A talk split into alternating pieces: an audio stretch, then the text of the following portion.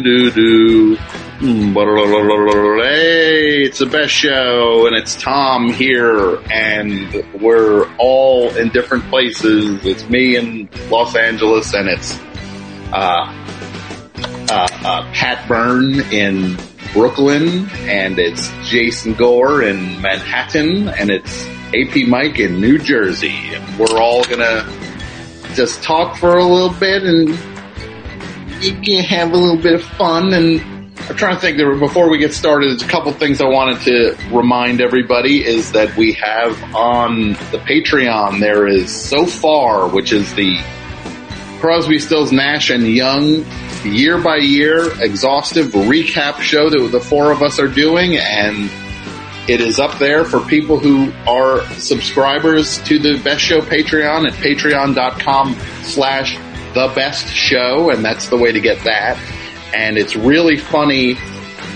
and entertaining and informative. I, I really do think it's a great, uh, fun thing, whether you're into Crosby, Stills, Nash and Young or not.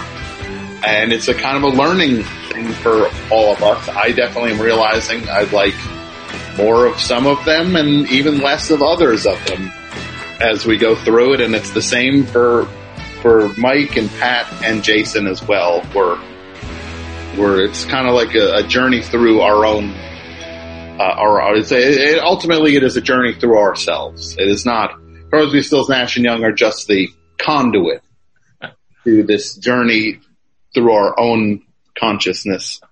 Um, also, I'm doing a thing with Julie Klausner, a great show called Double Threat, which is on, um, the Forever Dog Network. They've been generous enough to let us use studios in the past and they're a great group of people and we're doing a show with them and it's really funny and we do that once a week. You can get that wherever you get podcasts and check it out if you want. You know, Julie's the best guest in best show history. Uh, is that even arguably? I don't know. I don't think it is. I think it's a, I think it's a lock. And so we are doing show together and it's a lot of fun. And the latest episode is Chris Gethard and Robin Colombo from McMillions is there. So that's, that's it's it's it's really funny and really uh, insane, and that's the latest episode. There'll be more insanity to come as well. And finally, I did a, a show of the Safdie brothers have launched a uh, like kind of like a radio network, podcast network thing. Their their uh, their company is called Elara, E L A R A, and they have something at elara.fm, which is, is their podcast radio network thing.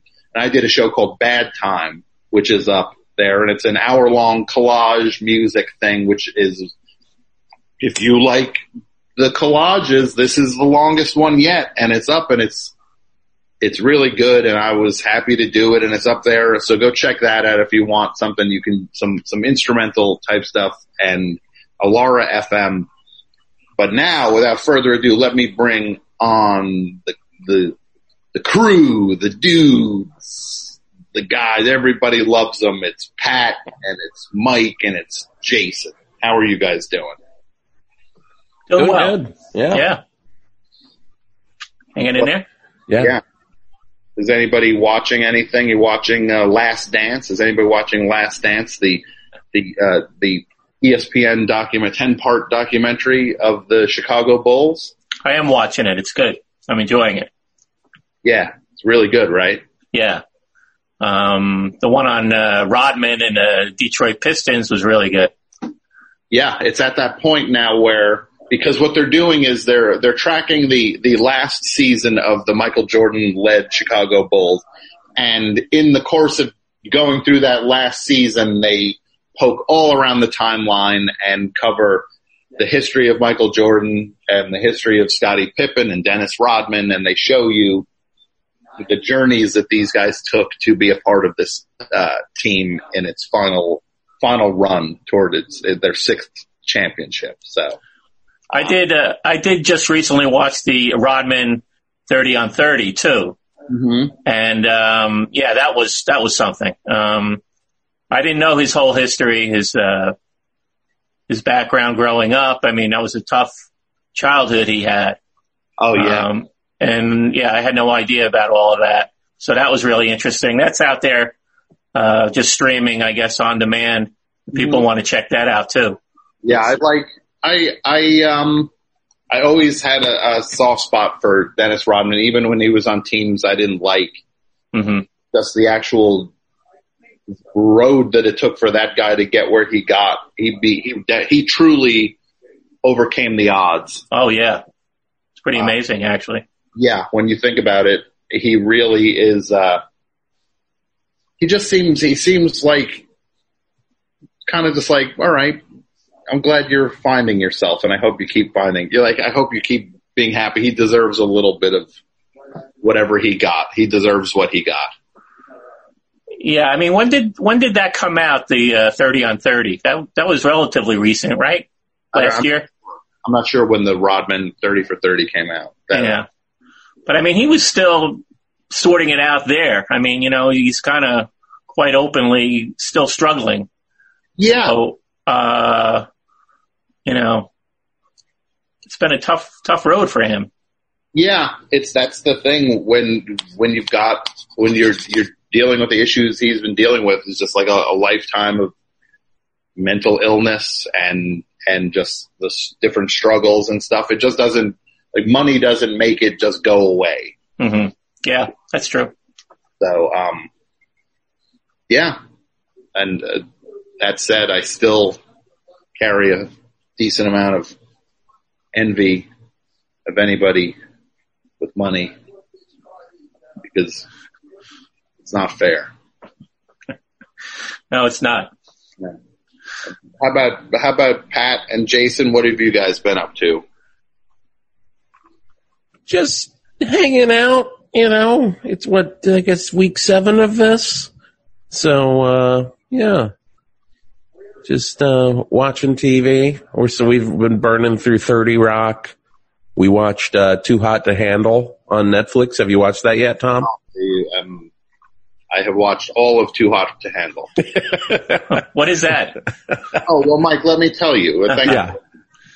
Imagine if you took ten of the dumb hot people, and then you put them on a tropical resort, and immediately started making plans for who was going to hook up with who, Uh, and then you told, then suddenly you told them that there's a hundred thousand dollars on the table, and you can't touch each other or have any interaction with any physical reaction with each other because every time you do that number goes down.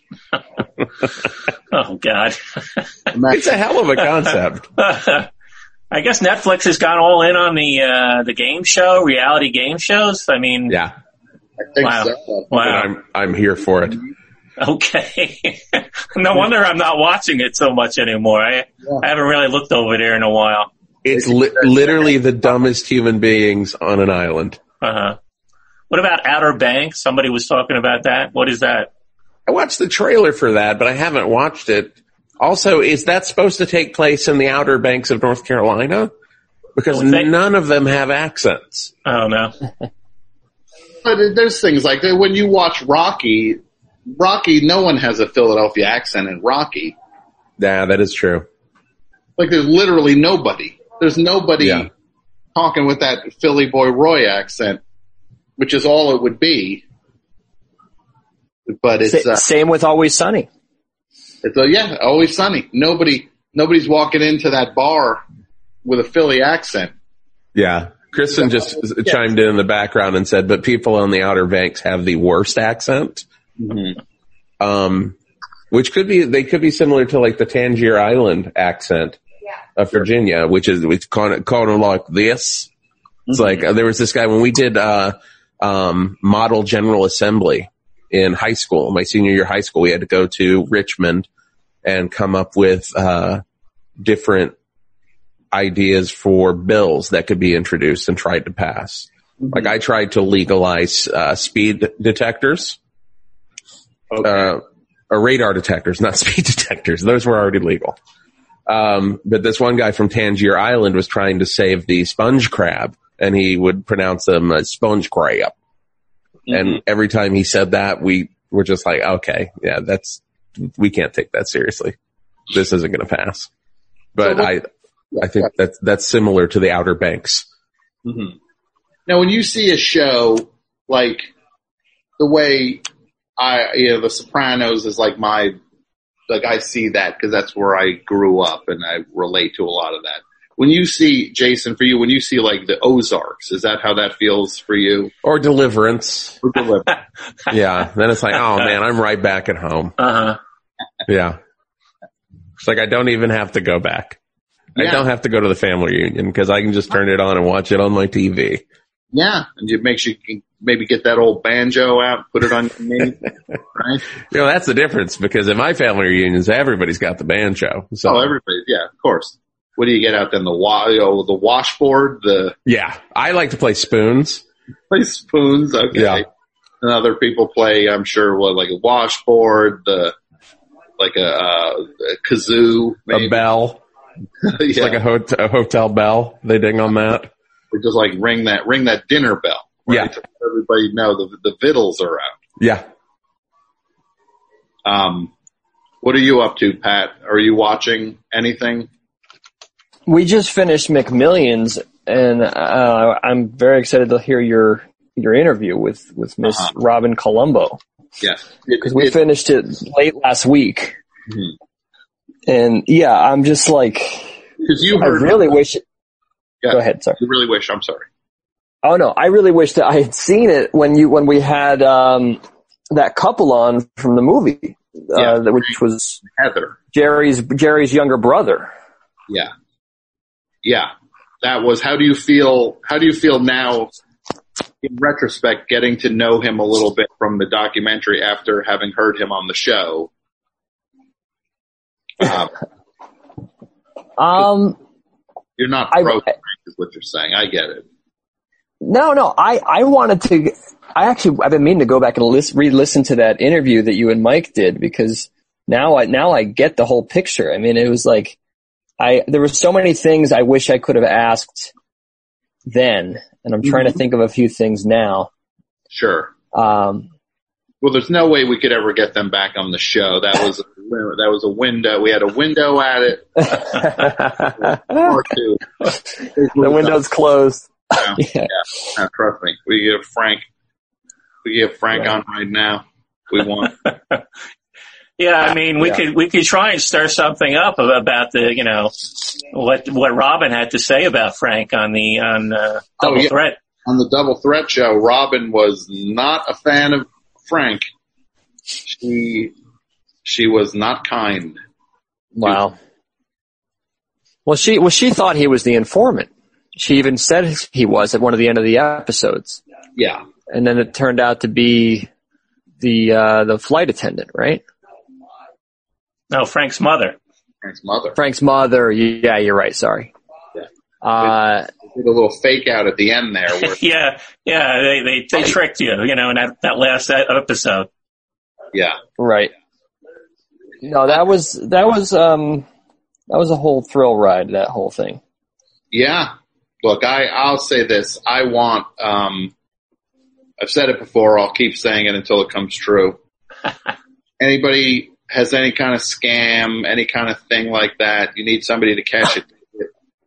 I'll do it in a second. I'll be the person who just goes, yeah, I, I, uh, I went and I bought a, I bought a, a milkshake and uh, got a thing and then they tore the ticket off and then it's at a million dollars. I'll stand up, I'll go all the way down the line with that.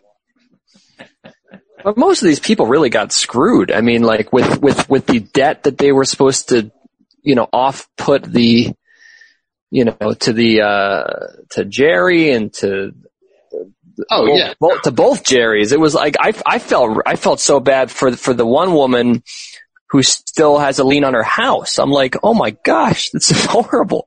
No, I thought it was horrible. Look, I know, I know Mike thought that was funny. I did not think that was funny that she had. I I don't recall saying that, but uh, I'll take your word for it. You know what I kept thinking about the most throughout the throughout the whole watch? I was like, Mhm. I was like, here you have an entire division of the FBI, a headquarters in Jacksonville, Florida, Yeah.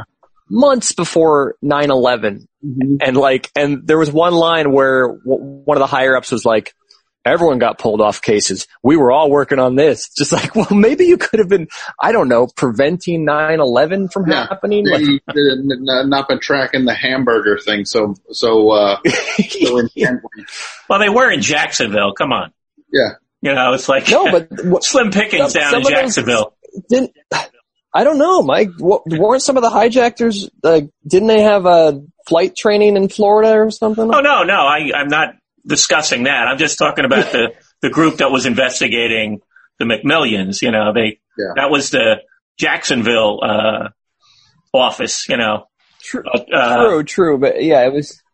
There is And something. There is something so satisfying though about like you go, you watch the whole thing, and you're you're rooting for for uh, these guys to get caught, and but then there's just a point when the documentary kind of shifts and then becomes like where it kind of just like yeah, they were really going after people who were just stooges, and Yep. then you and it's like yeah, I don't know, wait, why was I so I, I, I don't have this bloodlust to watch these slobs get punished.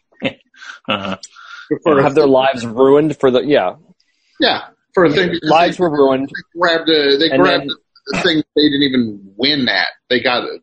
No, justice punished. wasn't served at all. Yeah. Uncle Jerry, Uncle Jerry got out in like two and a half years. Yeah, That's- my favorite guy is my favorite guy coming away from that whole thing is I think probably your favorite guy too, Mike.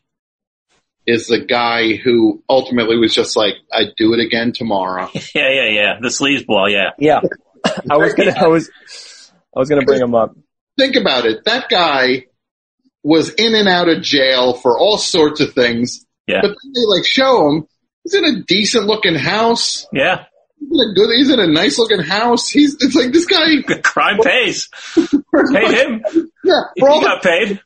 all the punishment that this guy for for doing wrong, it, it doesn't seem like he did that bad. Uh, did he even do? He did a little jail time, right? I think he did a little. I think it Yeah. was. Yeah. Now that guy, that guy played it right. I think. Hi everybody, Tim Heidecker here. We have a brand new office hours that just came out of the oven. We've got legendary psych rocker Ty Segall and Doug is back from down under. Good day. Good day. And his mommy came with him. Mommy and Gary Lussenhop are here too. Alicia let me know that she finished the White Album, has thoughts on that, so much more on this legendary episode of Office Hours. Find us on your podcast app of choice or watch us on YouTube at youtube.com slash office hours live. Who are the animals? Because I don't smell them. And I'll. I'm just saying this. Anybody, you want you want another version of that? You're looking for another one of that guy? right there. I was also really bothered by the one like kind of smart alecky younger guy that uh was like hungry for the case. You know, I forget his name. I forget his name. He was like he he Oh yeah, yeah. The, the ham bone. Doug. What? he, Doug, he, he was like a ham sandwich. Yeah. Yeah, yeah. His shot throughout the entire documentary that it looks like they got in like one long take, Mhm. um, where they they cheated it so it looked like it was supposed to be his office. Just Mhm. having having worked in production, I just know that they took the corner part of a conference room, got his name plate, and put some dumb FBI thing in the top right third, and just like called it a day. And they're like, "Yeah, this will make it look like it's his office." And every time I saw this shot, I'm just like, "Oh, they just made a conference room look like a little different." And it, just, I don't know. It, You it- think it was dressed up to just kind of Oh yeah, it was like it was so lazy, and it just really bothered me the whole time. Yeah. Well, I'll say this. Doug, well, he, he seems like an entertaining guy. You laughing, yucking it up with this. Yeah. I don't want to be on the wrong side of that guy, though. like when it's not when it's not uh when it's not comedy time with that guy. Uh huh. It's not clown time anymore. When the camera's off. When the camera's off. yeah. We're have to roll the the sock full of quarters. You're not, Yeah. not so funny anymore when you're when you're in an interrogation room and they're knocking Uh-huh. you around. Yeah, then Doug Doug is not a laugh riot then. Doug's Uh, definitely the one who sent that fax to the to, to the press people. Probably. Oh yeah, no, they they said as much, you know, but he but he didn't have the guts to admit it on camera for He didn't some have reason. the guts to admit it. But, he, but, he, but uh, you know what I thought was even crazier? Why on earth, in the top right corner of a speed dial at an FBI agency, would you Yeah. put would you put on speed dial the press? Yeah, That's that's an accident waiting to happen. yeah. I mean, what is this guy faxing over uh, jokes for the? Weekend update. Uh-huh. I got it on speed dial because I just like to send in uh, my my witty one liners. Yeah. Mike, that's one of the ways I got my start in writing. I used to fax jokes to uh, the New York Post, Peter Vecsey, Oh really? NBA columnist Peter Vecsey. He would run jokes in it, Uh-huh. And um, like he would just put like little sports, like little basketball jokes, and then I just started faxing them in, and then I started started getting in. The, they started using them. Uh-huh. Just on your own, or did you have a connection there? I just started sending them in. Wow. Okay. Yeah, I found out his fax number. I found out that if you fax him in, he'll give you credit. Like he'll run your joke if he thinks it's funny, and then I would just check the post every. Uh. His column was like three times a week, and I would have there's there's post headlines post jokes that just like uh, Tom Scharpling says you know that Oh wow. blah blah blah like like, like corny the corniest jokes ever. Do you remember any of them? Um, just saying, like one time I remember they that the the the the New Jersey at that time the New Jersey Nets drafted. uh I think they drafted a guy named Yinka Dare who was like a, a like not a not a not a great player, but also like kind of like a kind of like a, a grouchy kind of like not not a not a great guy. He's he's dead now, so I don't want to be too you know. But it was just I think I said that the reason the Nets draft because the Nets also were a team full of complainers at that point, hmm. like Derrick Coleman and Kenny Anderson and Chris Morris. And I said the reason the Nets drafted Yinka Dare they drafted Yinka Dare so they could have someone that could complain in multiple languages. That's a good one. And that was kind of that was actually my first published joke stuff was there. Uh-huh. And it's and it's it's probably all gone now with the demise of the fax machine, right? The idea of doing that. Yeah, yeah. So yeah, I guess the idea of the fax rolling off the rolling out, and I mean, people used to fax jokes to Weekend Update. I remember I had friends who would do that, and then every once in a while they'd get something on air. It was just like a challenge. Uh huh. Yeah. Yeah, my I, I missed that window. Um, uh, some friends of mine did it to successful, you know, to successfully got jokes on that way. And then by the time I got around to like, you know, almost getting the number, they stopped doing that altogether. Yeah. Um, but I did submit. Are there you still know, jokes getting faxed? Is there just a fax machine somewhere up at 30 Rock it's constantly going off. that there's still like people from around the world faxing through Yeah. faxing through uh, uh, Kardashian jokes? Who did you try to get joke? You sent stuff into SNL, Pat? I said a few times, yeah. Um, I sent, you know, to we, when Weekend Update was still taking jokes from strangers um, to be like to be considered to, to be on the uh, like they got rid of the fax line, but they had you could you could pitch jokes, and if they like if you if they liked a page of your jokes, then you would be considered in the pool of people that you know you could contribute weekly to via email. And I submitted two years in a row. I think it was like 2015, 2016. Yeah, I did. I did Um, those years as well. You know, didn't get it. Yep. But yeah, In 2016, if I remember correctly, that's the year they stopped doing it. So Yeah, that was the final year, right? Yeah. And- but 2016. yeah, Good year. Great man became president.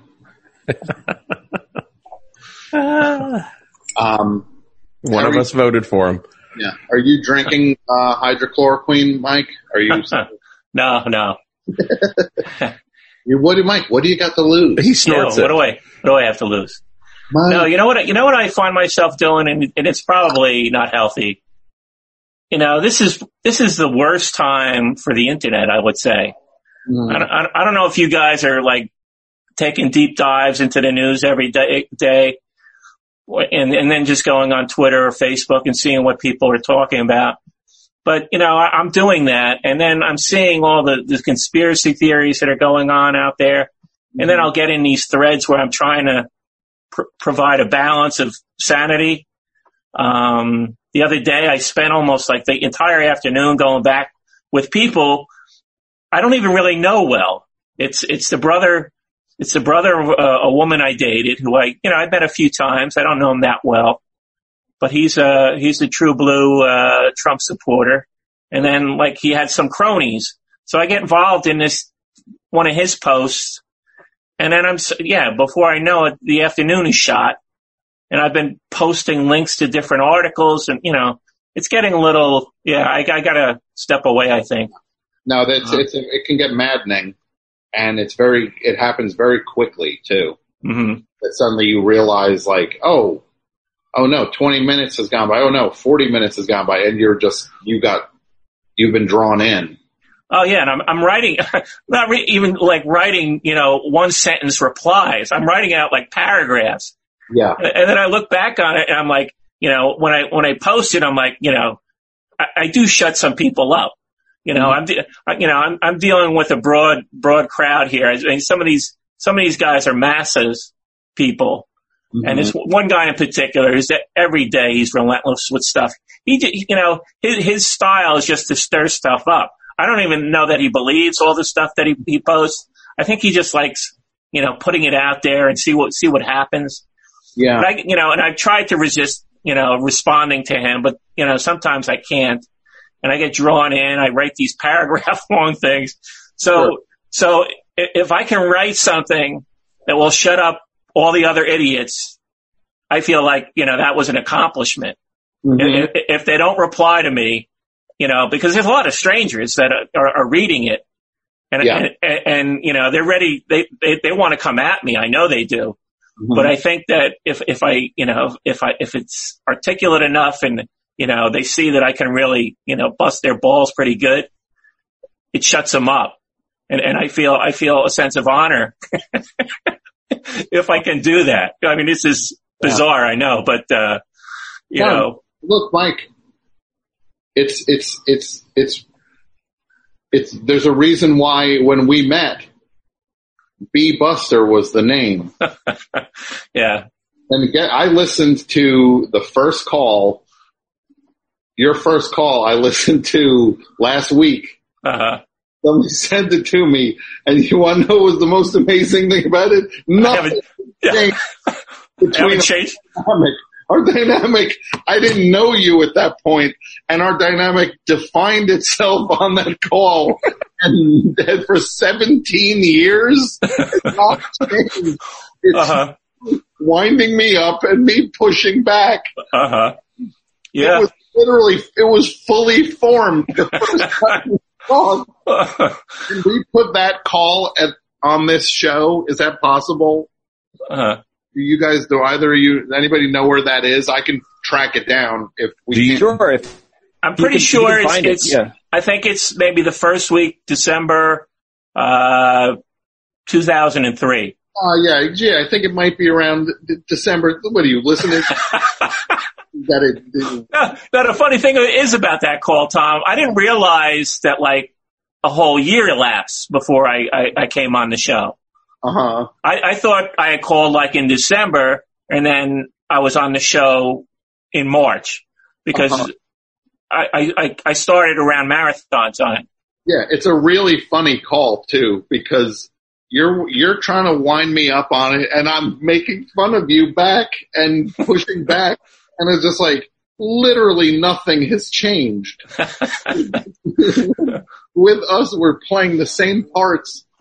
Um, that would be really funny if if uh, if we could put that on this show. I think that would be a, a like after we wrap up talking, that would be a fun call to end the.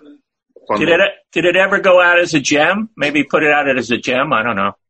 Mike. We're going to drop it on the main, on the main, the main feed, Mike. Uh, okay. Yeah, that's bigger than gem material. Oh, okay. Um, what else is going on? Jason, Matt, Not too much. Just kind of living day to day and You guys are still working, get- right? You're working from friends are home. getting used to it. Yeah, get working from home, um, which has its advantages, disadvantages. You know, it's it keeps you busy, keeps your mind not thinking about stuff, but at the same Yeah. time, at the same time, it's you know, the- who's cooking? Are you cooking, Pat? no. Does it sound like like there's a like a, a pot on or something? No, no, no. I'm just asking in general if this if this quarantine situation. Oh, I thought you meant like the, you know if there was a sound going on in the background. no, no, No, no, yeah, yeah. I've I've been making a bunch of food. Um, What is your specialty? I made ziti. Okay. Uh, that was followed by a great recipe Mindy found. Mindy Mindy's been cooking a lot more than me. I got to Oh. give her her props, but uh, but I've been trying to cook and offset. You know, I'll handle the dishes if if, Sure. if I don't if I don't cook, but You'll you'll you'll you're you're you'll be responsible for your portion. but then on the weekends I'll cook or you know we'll we'll, trade it off. Um, yeah, I made a pretty good ziti. Um, that was with like turkey sausage and three different kinds of cheese. Just comfort food and stuff that will keep for a few days and make for a few meals, stuff like that. How about you, Jason? Do you do any cooking? Yeah, we're doing a lot of cooking. Of course, like Kristen's the one that cooks and the most. Like I'll do, I'll do like taco salad or I'll make spaghetti, but she's been doing like slow cooked bolognese and, Sure. uh, well, what else? Is, fettuccine, carbonara, Mm-hmm. Pernil with rice and beans. Oh, that sounds great. Um, yeah, she's been, she's been cooking amazing meals. So much so that's like, before all this, we were eating out a lot, like just takeout, just Yeah. because we were so busy. And now whenever we do get takeout, it's just like, oh man, my stomach doesn't feel as good as when I was just eating the stuff we're cooking here. So, Uh huh. so yeah, When she makes that, do you feel like the carbonara effect? I do. I do. Uh, suddenly there's just magic tricks that I can't explain, Yeah. Well, you can nor make, do I want to. make the food disappear. That's Yeah. your magic trick, right? yeah, That's your carbonara effect. that's my carbonara effect. He makes delicious carbonara. Has anyone checked in on that guy during this pandemic? He's still wandering a mall. yeah, he's probably somewhere in Atlanta wearing a uh, fake mustache. Yeah. Like, anytime you see somebody, I think it's a good rule of thumb. Anytime you see somebody with a little bit that just looks a li- like a really unnatural looking fake mustache, and if they have too many things like glasses and a mustache and a hat on, they're um they're probably you're probably on a reality magic show. Uh, yeah. Any show on True, basically. Because also when the person over talks, if somebody like that, if you run across somebody with a with a baseball cap and a mustache and glasses, and they're talking to you a little too much, Uh-huh.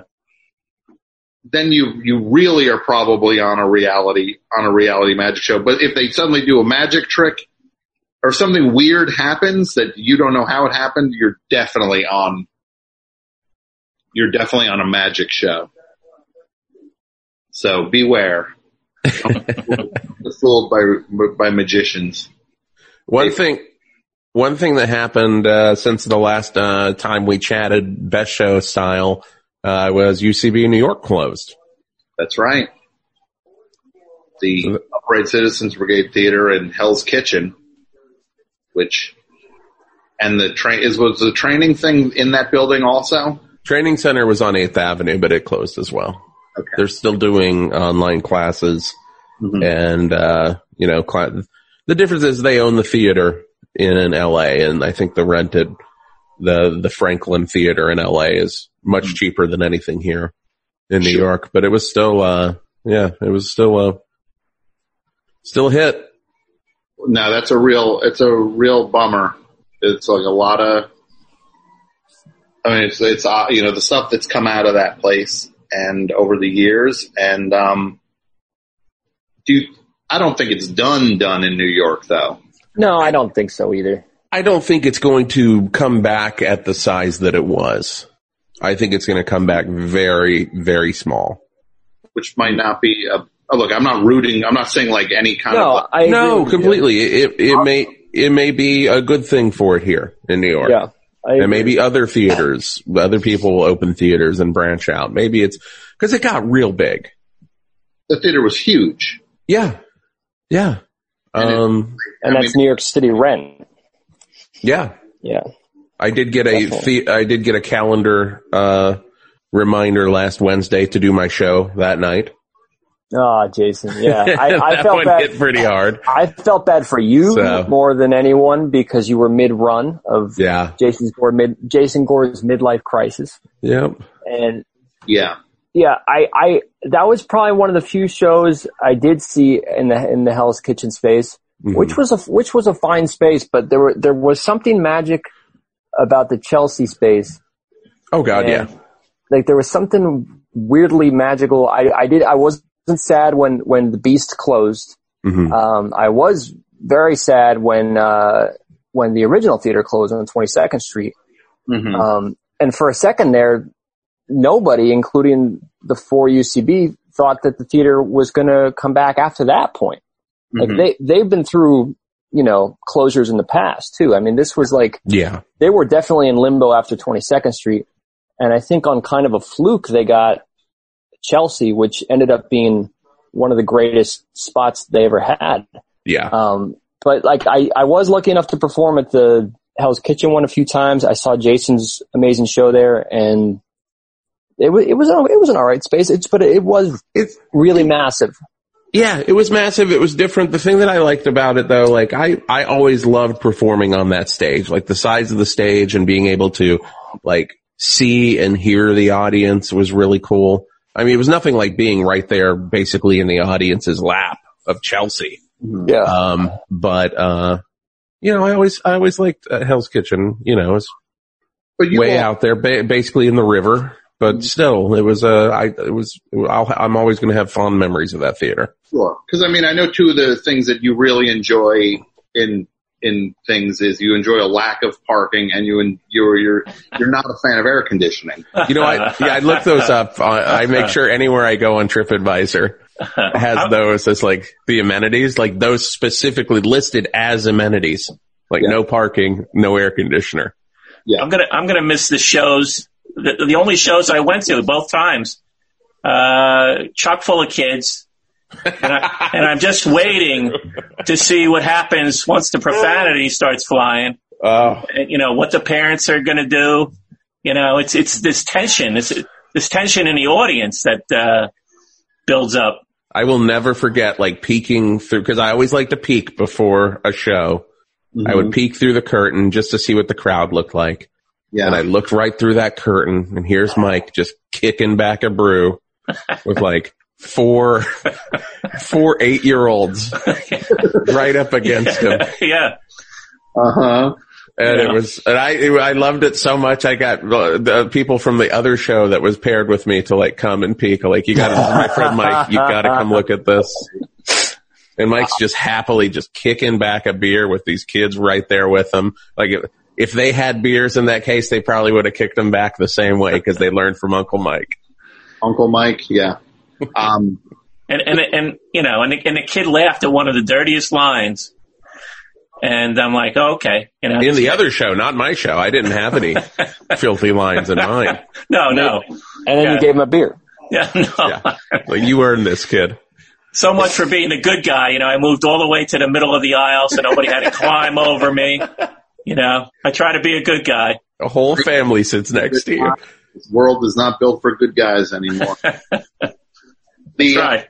look, I remember, I remember going to, I remember when the UCB, when the four of them moved to New York. I remember when, I literally remember when they showed up and when they started doing shows at, uh, Luna Lounge and I then I saw Saigon Suicide Squad a, a bunch of times, which was their long form scripted show at a theater on 17th Street. And then I remember when they got their own theater on that one was on 22nd. Yeah. Yes. And yeah, that between sixth and seventh. yeah, that was some of the best stuff I've ever seen in my life was at that 22nd Street Theater. Um, I would go see ASSSSCAT every week there. It was the absolute best. And, um, then they moved to Chelsea and I mean, my favorite theater was the 22nd Street Theater. I don't, I thought the one down in the basement was not as much fun as the 22nd Street one, even though it had too much air conditioning at that point. Like the air conditioner would rattle from the back of that room at that place. Oh God, yeah. You got seats at the back of the 22nd Street Theater. You kind of couldn't hear what was going on. The pipes would constantly hiss Yeah. just in the middle of a show. I saw some of the best things I've ever seen in my life there. Um, and then they moved and then they moved again. And I just think, I think it's not going to be easy, but I think they're going to, they'll figure another thing out again because the, Yeah. the root of it is a demand and a love for, for this kind of comedy. And I, I believe they will figure it out in one form or another. So I, I mean, not that it's not, it, not to take it lightly. No, no. I hope so. That's the hope. Yeah. Um, yeah, I agree. I thought I read that. Uh, I, w- I mean, was there a time where they would just sort of bounce from venue to other venue? yeah, and and there sort was a time after it was after 22nd Street. They they were kind of a homeless theater group that was you know there was another th- small theater company on 22nd Street that was closer to Sixth Avenue that they were starting to have. They, they moved like ASSSSCAT and a few other shows there temporarily. Uh-huh. Um, I was taking a class with Ian Roberts at the time, uh, a sketch writing class. It was the one and only class I ever took at, at UCB. And it was in this weird, you know, iteration where they were kind of like losing the theater very suddenly. It happened very suddenly when they lost 22nd Street. And then, and I was in the middle of this class and I remember asking Ian at the end of that, uh, cl- at that class, I was like, what's going to happen? He was like, oh, he's, and it kind of was just like, the theater will always exist somewhere Mm-hmm. in New York and we'll, we'll make, we'll still do shows and it'll be somewhere. It just might not be in, in a building. We might have a Yeah. home in a theater. And then like, it was only a matter of months and somehow like, I think it was a fluke circumstance that, that they got Chelsea. And I agree with you, Tom. I think that the, you know, at first I was, I, I didn't like Chelsea at all because there was something really magic and small and perfect and like punk rock about that 22nd Street Theater. I think I'll, see, I've, I'll, I have fond memories of being a high school kid, junior year and senior year of high school and early college, just going to that, um, theater and like, you know, Janeane Garofalo would be in the crowd and, and people from SNL and it was just nuts. We might have been at some of those shows together. Who knows? We were, I'm sure. it was so it was just crazy but um but then yeah at first i didn't really, i didn't really like chelsea but then certain shows really honed in and i realized like they could never exist anywhere else like whiplash was one of those where you could just you know walk in on a monday night to the chelsea location like mid show like after the line and you could stand in the back like after all the lines died down that was like one of the free stand up shows that they had Yeah. and you and you could just go and it was like the best names in New York City stand up every week. It was crazy. Yeah. It's unbelievable. And, um, no, I, I feel like it's a hard, they've got to, it's gonna not, it's not gonna be easy, but there's, it's just too, it's too big of a thing that it can't be, can't be navigated in some form. No, I agree. I agree. Hopefully we can, uh, maybe this is a chance for us to move in, Mike, right? Best show, best show, the best show theater, right? Yeah, that'd be nice. Right? Does uh, Kevin Smith still have that place where he does his Smodcast? I'm pretty sure he doesn't. No. Pretty sure the, the Smodcast Theater, Yeah. Wasn't it called the SModcastle or something? Didn't it have like a name? it did. It was called the SModcastle, Yeah. All right, I missed that part of it. which I think was uh, the, it was the same, the same type of thing the way, um, the same type of thing. The way they just took they take some theater and they slapped like when Chevy Chase did his talk show, they just suddenly some theater in L.A. was now the Chevy Chase Theater. Yeah. It was like then the second the thing falls apart, they just put the other name back on it. so they changed the Chevy Chase Theater pretty quickly, is what you're saying. Yeah, so those those letters come down pretty fast. Yeah. They went up and down in the same day, pretty much. Yeah. Now, Mike, did did fighting with all these people online bring back a little a little of the old uh, The chops, yeah, swallowing? yeah. I mean, it's it's kind of like uh, it's in me, and it's got to get out, you know, every once in a while, just Gotta just to start to mix it up. I mean, I, I, I got into a. Did we talk about me getting into a little back and forth with Kevin Smith on on Twitter? We, we touched on it at, I I think the last time we spoke on an episode, Okay. but then immediately after the episode, you fired off another one at him. Did he respond to that one? No, we, we didn't have much. It didn't go back and forth, Okay. but I was surprised that he responded to it because, I mean, the, I, I wasn't even, well, I, I did put his, I put his Twitter address in, in a response. I was responding to somebody else Uh-huh. about it, something entirely different. And then I, I had just watched, uh, the reboot. So I, I mentioned it, you know, it was, it was bad. Yeah. And, uh, you know, my criticism now is that like he makes these things, they're so inside. You know, what if somebody's coming in for the first time? They're not going to understand half the, Yeah. half the dialogue. It doesn't make sense. The only thing I'll say, Mike, take a look at the show you're on. no, no. It's fu- it's funny, you know.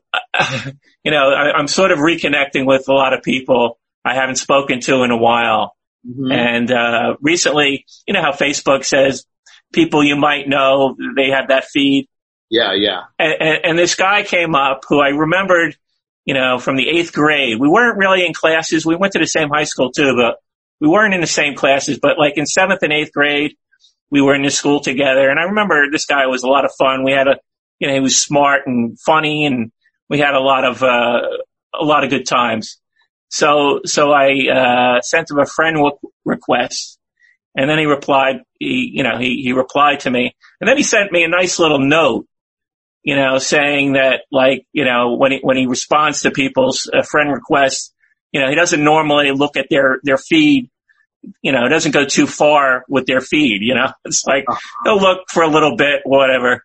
So he sent me this note saying, you know, oh man, I, you know, I, I read all your posts. I was having a good time. And I was like, oh, that, that was nice. It was a nice compliment, you know, and considering, you know, I have, haven't been in touch with this guy in such a long time, Uh-huh. but, uh, there's been a few guys I've been reconnecting with like that. And, uh, so it's, you know, that's, that's probably going to be one little good thing that'll come out of all this craziness.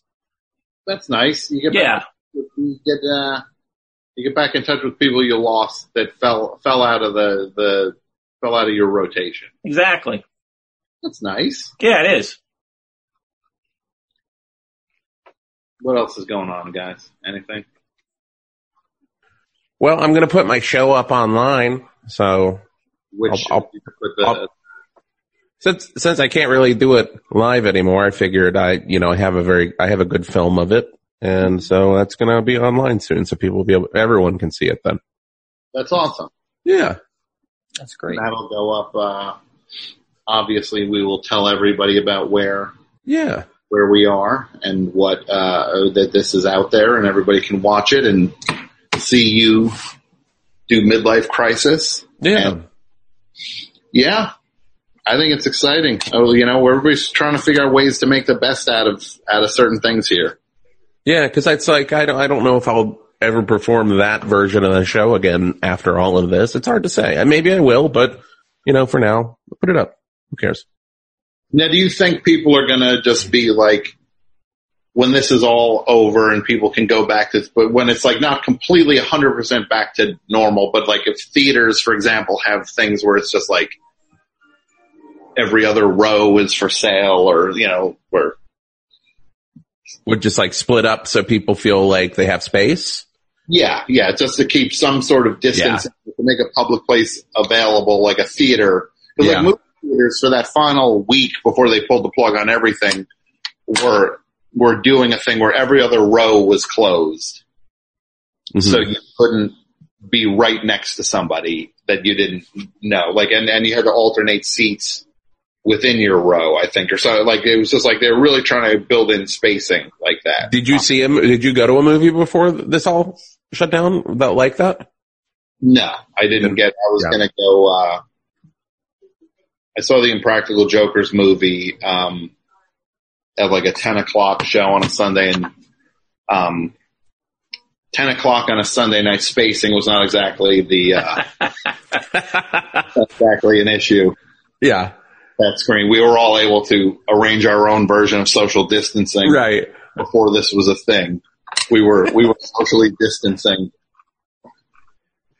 in that, that, uh, that 10 p.m. Sunday night screening. Yeah. Uh, But no, I, I agree. With, I think that's probably what we're going to see for, I guess, the next few years as we slowly reopen out of all of this. And, but it's still like, you know, we're still at the beginning of this thing. So who, Yeah. who knows what it's going to look like? I mean, it could look completely different in a month. You know, Yeah. so. would you be willing to perform, um, midlife crisis in a hazmat suit yes. in Washington Square Park? Yes, I would totally do it. Or maybe one of those beekeeper suits. Yes. I would probably feel better in a hazmat suit. I don't know if a beekeeper suit. That's just for bee stings, right? Could be All right. funny. Well, what if, well, then what if we go a little further? What if it's, what if you're wearing both? Both. I put both. I will put both on and perform. Because I mean, you don't want to get stung by a bee either. No, I don't. I mean, I'm not allergic, but it hurts. It would hurt to get stung by a bee, and it would be very unfortunate to get uh, coronavirus. Yeah. So I'm covering all bases there. You feel like certain subtleties would get lost if you were performing the show inside two. I think pretty much everything, Uh, all of it would would fade away. And I think people would probably focus. Also, like, I don't see people coming to the park to see me, so I would just be performing this for whomever's already in the park, right? yes, you would be performing this by the water fountain, by Right. the fountain, and people would have literally no context for what was going on, except for the fact that there's a guy out there who seems to be flailing around Yeah. in two two protective.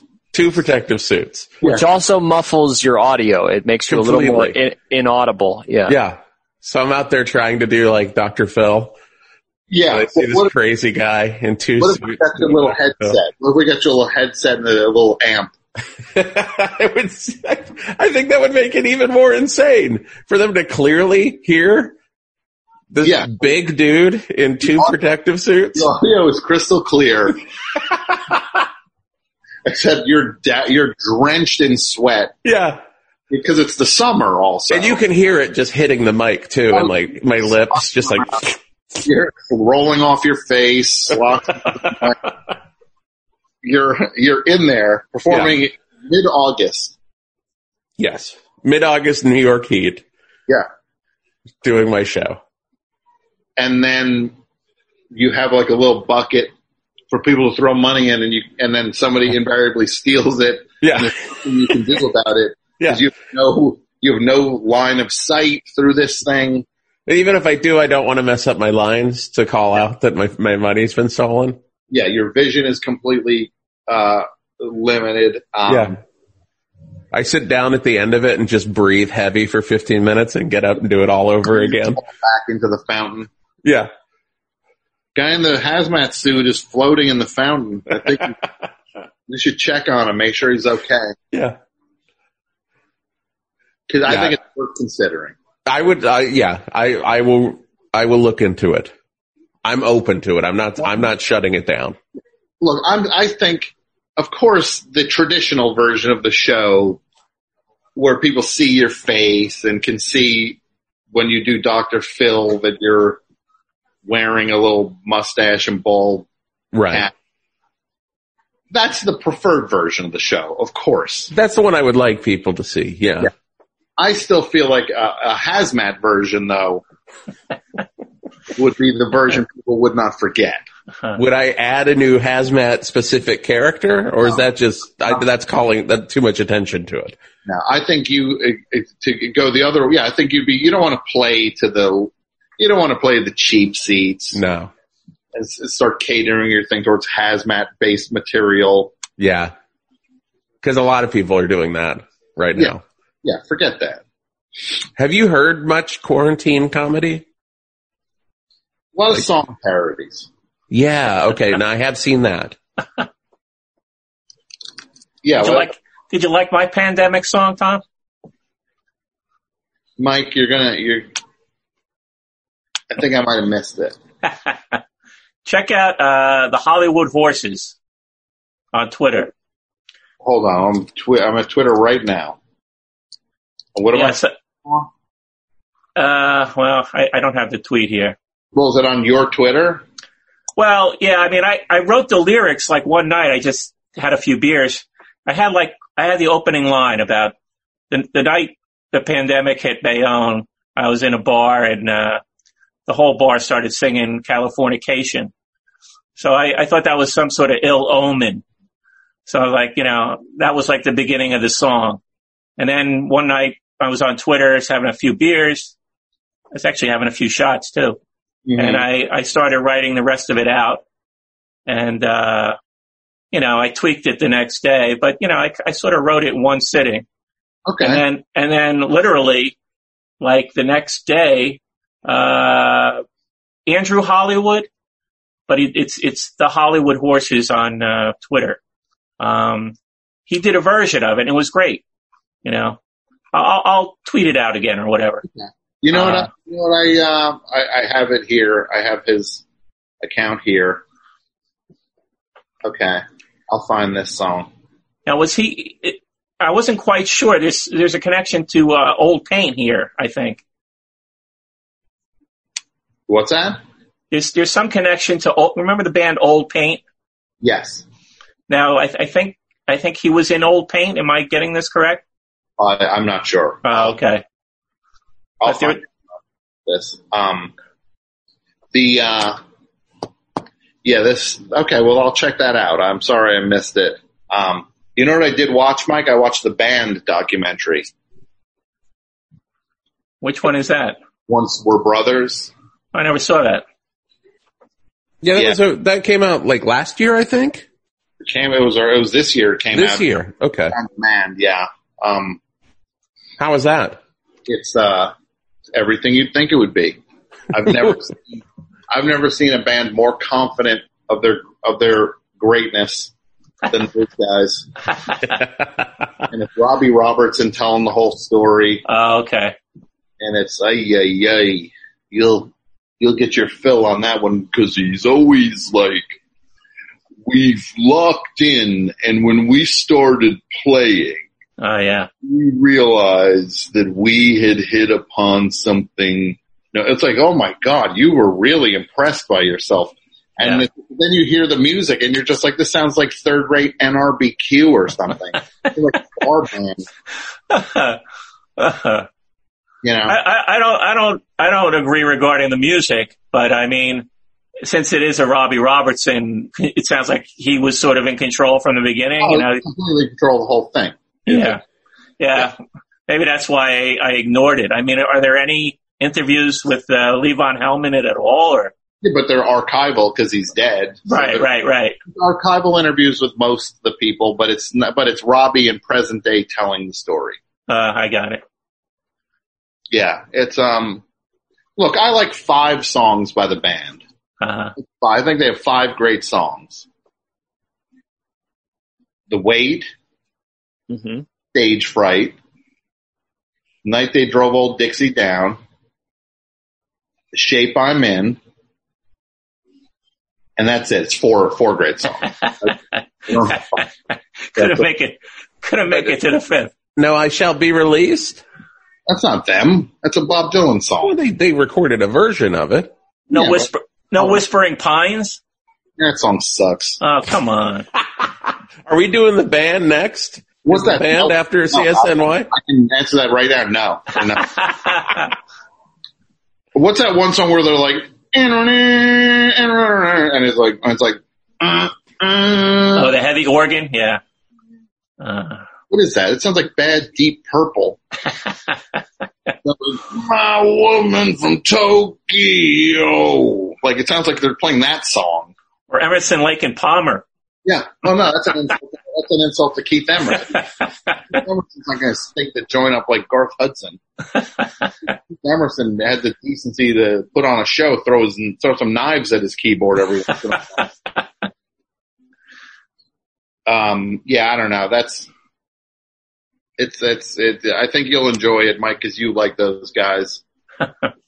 Well, no, if it, if it's a Robbie Robertson uh, puff piece, uh, I don't think I'll like it that much. Yeah. So he's like, and then Bob came and he heard the song The Weight. He's like, who wrote this? And I was like, I wrote it. He's like, you wrote this? It's like, oh, come on. So you're just like, How many times does he say that in the documentary? Is this something that just keeps popping up? it's just, it's just, it's just a giant backpack. It's like, oh, whatever. It's like the Tony. It's like the Tony Banks portions of the Genesis documentary. Yeah. And then he also says on it, he goes, uh, we were working on, we figured we'd do the last band and then we'd go our separate ways and then we'd come back together and we'd go find something bigger together. Uh-huh. But somewhere along the way, we forgot to come back together. And it's just like, you didn't. The rest of the guys still played as the band. You're the only one, you're the only one that didn't. yeah, actually, actually, yeah, I saw a uh, a a version of the band without Robbie Robertson at the Capitol Theater. But, he, At Passaic. but he's pretending that none of them ever did a thing again. Yeah, Like, no, the rest of those guys did. You just didn't want to be involved in it. The rest Yeah. of them remembered to come back together. He makes it sound like they never once did another thing ever again. uh, It's like, yeah, the other four guys picked it back up. Whatever. there's a uh, half hour uh, Q and A from a, a screening in New York. With Robbie Robertson. Yeah, yeah, I'll have to check that out. Right. No, seriously, if you, I want to know how I would, I would watch, I would listen to that. Um, all right, I I have to get back to work actually, so I have to wrap it up. And by that you mean finish listening to the the next batch of episodes for so far, correct? Exactly, I got to go back in the Manassas album. Yeah. Hello, best show. You have received a call from an inmate at Newbridge Federal Penitentiary for the criminally flagrant. To accept the charges, say, I accept. Um, yeah, yeah, I'll accept the charges. Hi, Tom. It's the one and only Newbridge Ransacker. You know, the buzz around prison is you've been keeping it real and entertaining the masses during this very trying time in world history. Just want to send my best to you, Mike, Pat, Jason, Jon Wurster, and the whole gang there at the great show. Keep making the world laugh, my friend. Have a great day and please don't G- G- G- Gom- G-O-M Gomp. Gomp me. All right. Take care, my friend. Have a good day. Wait, wait, what, what, what the, what the hell was that? What was what? Your Crimeo call? Crimeo call. I, I don't know what a Crimeo call is. Well, you've heard of Cameo, right? Oh yeah, yeah. You know, that thing where c- celebrities charge a certain amount of money to record video messages for people? No, no, no. I know what Cameo is. I know what Cameo. It's the the site where you get, you know, I guess uh, David Faustino or whoever comes on and says happy birthday. You know, Yeah. that I know what it is. You know who's who, who's like a, a big player in that world? Bob Dylan Bob Dylan is big on Cameo. loves to do them. It's really interesting. He'll he'll do a lot of research too. So it'll be something like, "Hey, uh, Fred, it's Bob Dylan. I just want to say that uh, I heard you're having a tough time, and uh, I know you went to uh, Souderton High School, and I was curious if you're in touch with anyone from back then. And I know you've you've got a '78 Impala that's supposed to be really cranking, stuff like that. Like things like you wouldn't really know about someone. He he does the research. It's interesting. That is so strange that Bob Dylan would be so so incredibly thorough with uh with with doing re. Well, I guess he's always been a little bit of a researcher. Uh, little bit, yeah, yeah, yeah. He he borrows. I, th- I think that's how he would he would say. He yeah. would, he would call it. Well, anyway, Crimeo takes that concept to Uh-huh. its logical logical next step by offering a veritable who's who of the finest criminal minds of our time to leave personal audio messages for your friends and loved ones. So it's a so it's it's that it's cameo, but with cri- criminals. That's oh my god, that's such a strength Wait, you know what I want to know? You said at the start of the, the thing that you're the Newbridge ransacker. Is this you're really the Newbridge ransacker? At your service. You know, I think we actually spoke a couple times over the years. The Newbridge Ransacker is my, how would you say, uh, name to crime, but my real name is Reggie Monroe. Hold on, Reggie Monroe. This Uh-huh. is oh my god! It is. You used to call the best show a, a fair amount or uh, years ago. I And- did. Yeah, you know, for people who don't know, you are a member of the, the, I guess the infamous Monroe family is the way to put it. You know, you guys are a local Newbridge, uh, family. You're always getting into it and always getting in trouble with the authorities. And, but you in particular, Reggie, you're the guy who's known for getting thrown off of Survivor in a, like an early season of Survivor because if I remember correctly, you said you, um, you got caught having a pant rummage out in the bushes. Yeah. And I think, uh, I think your, your listeners can let their minds run wild and figure out what that, uh, what, what that means. Uh, not a, not a high point of my life, that's for sure. And, uh, I'll, I'll be honest, ever since then it's been, um, it's been a crazy ride, you know, uh, after that survivor debacle where they called me white walling my hand. I, I was pretty much persona au gratin you know, just for the Yeah. public, basically, the the entire public. I, I I put a book out called "Caught with My Board Shorts Down," and that turned out to be Scribner's worst selling book of the aughts. And then uh, my my new metal album, uh, "Nonstop Jungle Crankathon," that basically sunk zero hour Records. So, not a great, not a Yeah. great period. No, that's a, that's a pretty, uh, that's a, that's a cold streak.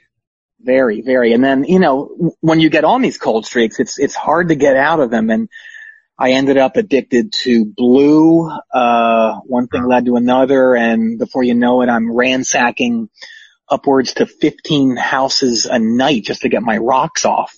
Nothing like crazy or, or, you know, debauched. Just, just kind of seeing who's got what, moving a couple lamps and chairs around, you know, just kind of good, clean fun until I got caught trying to put some guy's mattress up on his roof. Well, look, I, I why, why I, I, the main thing I guess I want to know is uh, I'm going to just overlook good, clean fun. Uh, but why were you putting someone's mattress on a roof? Well, I, I mean, that's like asking Sir Edmund and Hillary why they wanted to climb Mount Everest. And I'll give you the same answer those guys gave because it's totally fun. To put a mattress on a roof? It's pretty cool. I mean, it's, they're heavy. You, you gotta get the right size and then it's, it's up on the roof and he comes back and he's just like, where is my mattress? And then someone across the street says, Hey Herb, check out your roof. Uh huh. Yeah, it sounds like some, some real, it sounds like some good times. It is good times, but you know what wasn't good times? What's that? When I got busted and sent to court, not a single member of the survivor family would appear as a character witness for me. Do you believe that? Fair weather friends.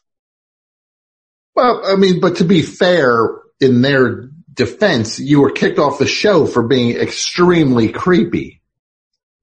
Well, that's, that's very debatable, but you know, it, it hurt my feelings real bad because I finally find one thing that I'm great at, which is ransacking and, you know, and then society chimes in and they have their say and here I sit for the next seven years in the hut.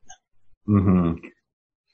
So, Yeah. Doesn't seem, doesn't seem quite fair, but you know, off topic a little bit, Tom. Yeah. I was going through your Twitter feed Mhm. and I need to ask you something. What's that? Are you okay? What, what do you mean? Am I okay? Well, if I could get serious for a second, you're the only person on social media who hasn't posted about Fiona Apple's new album being the greatest work of art in the history of recorded music. And it just kind of worried me and I'm, I'm sure your listeners are, are wondering about it also. So what's going on?